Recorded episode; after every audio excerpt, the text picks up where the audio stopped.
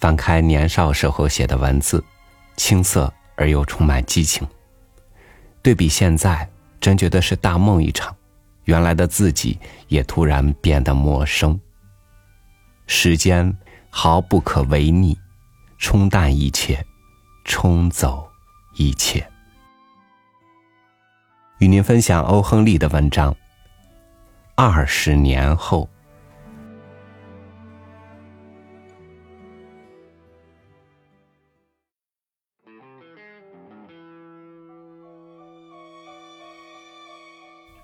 纽约的一条大街上，一位执勤的警察正沿街走着。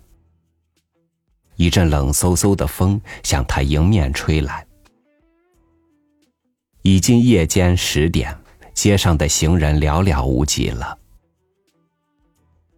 在一家小店铺的门口，昏暗的灯光下站着一个男子，他的嘴里叼着一支没有点燃的雪茄烟。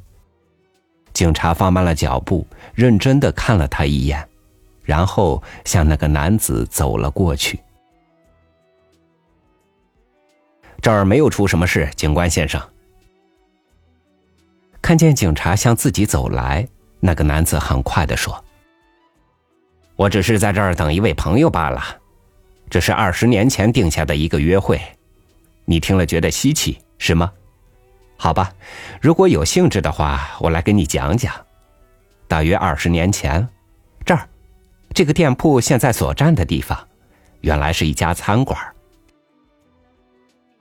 那餐馆五年前就被拆除了。警察接上去说：“男子划了根火柴，点燃了叼在嘴上的雪茄。借着火柴的亮光，警察发现这个男子脸色苍白，右眼角附近有一块小小的白色的伤疤。二十年前的今天晚上，男子继续说：“我和吉米·威尔斯在这儿的餐馆共进晚餐。哦，吉米是我最要好的朋友，我们俩就是在纽约这个城市里长大的。”从孩提时候起，我们就亲密无间，情同手足。当时我正准备第二天早上就动身到西部去谋生。那天夜晚临分手的时候，我们俩约定，二十年后的同一日期、同一时间，我们将来到这里再次相会。这听起来倒挺有意思的。警察说。你们分手以后，你就没有收到过你那位朋友的信吗？啊，收到过他的信。有一段时间，我们曾互相通信。那男子说：“可是，一两年之后，我们就失去了联系。你知道，西部是个很大的地方，而我呢，又总是不断的东奔西跑。可我相信。”吉米只要还活着，就一定会来这儿和我相会的。他是我最信得过的朋友了。说完，男子从口袋里掏出一块小巧玲珑的金表，表面的宝石在黑暗中闪闪发光。九点五十七分了，他说。我们上一次是十点整在这儿的餐馆分手的。你在西部混的不错吧？警察问道。当然了，吉米的光景要是能赶上我的一半就好了。啊，实在不容易啊！这些年来，我一直不得不东奔西跑。又是一阵冷飕飕的风穿街而过，接着一片沉寂。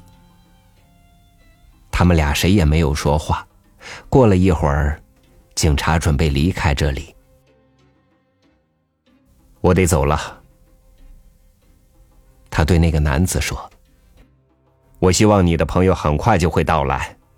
假如他不准时赶来，你会离开这儿吗？”不会的。我起码要再等他半个小时。如果吉米他还活在人间，他到时候一定会来到这儿的。就说这些吧，再见，警官先生。再见，先生。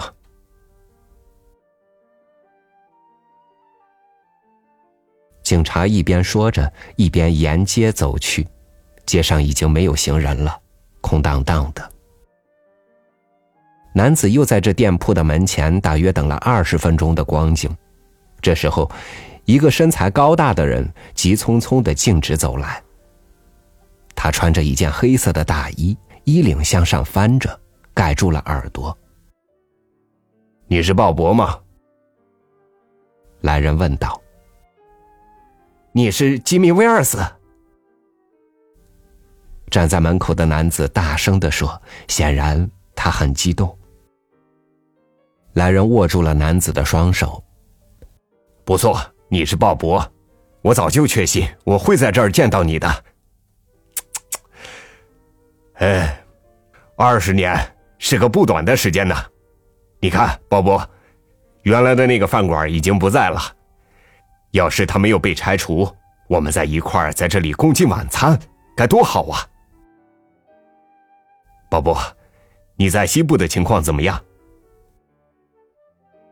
啊，我已经设法获得了我所需要的一切东西。你的变化不小啊，吉米。我原来根本没有想到你会长这么高的个子。哦，你走了以后，我是长高了一点。吉米，你在纽约混的不错吧？一般一般，我在市政府的一个部门里上班，坐办公室。来，鲍勃，咱们去转转，找个地方好好叙叙往事。这条街的街角处有一家大商店，尽管时间已经不早了，商店里的灯还在亮着。来到亮处以后，这两个人都不约而同的转过身来看了看对方的脸。突然间，那个从西部来的男子停住了脚步。“你不是吉米·威尔斯。”他说，“二十年的时间虽然不短，但他不足以使一个人变得容貌全非。”从他说话的声调中可以听出，他在怀疑对方。然而，二十年的时间却有可能使一个好人变成坏人。高个子说：“你被捕了，鲍勃。芝加哥的警方猜到你会到这个城市来的，于是他们通知我们说，他们想跟你聊聊。好吧，在我们还没有去警察局之前。”先给你看一张条子，是你的朋友写给你的。鲍勃接过便条，读着读着，他微微的颤抖起来。便条上写着：“鲍勃，刚才我准时赶到了我们的约会地点。当你划着火柴点烟时，我发现你正是那个芝加哥警方所通缉的人。不知怎么的。”我不忍自己亲自逮捕你，只得找了个便衣警察来做这件事。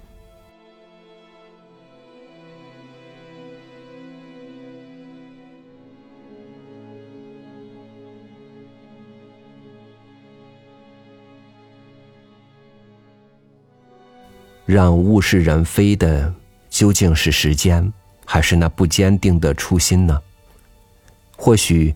年少时走过的路不是变窄了，而是你走过了大路，见多了风景，不再是从前的自己。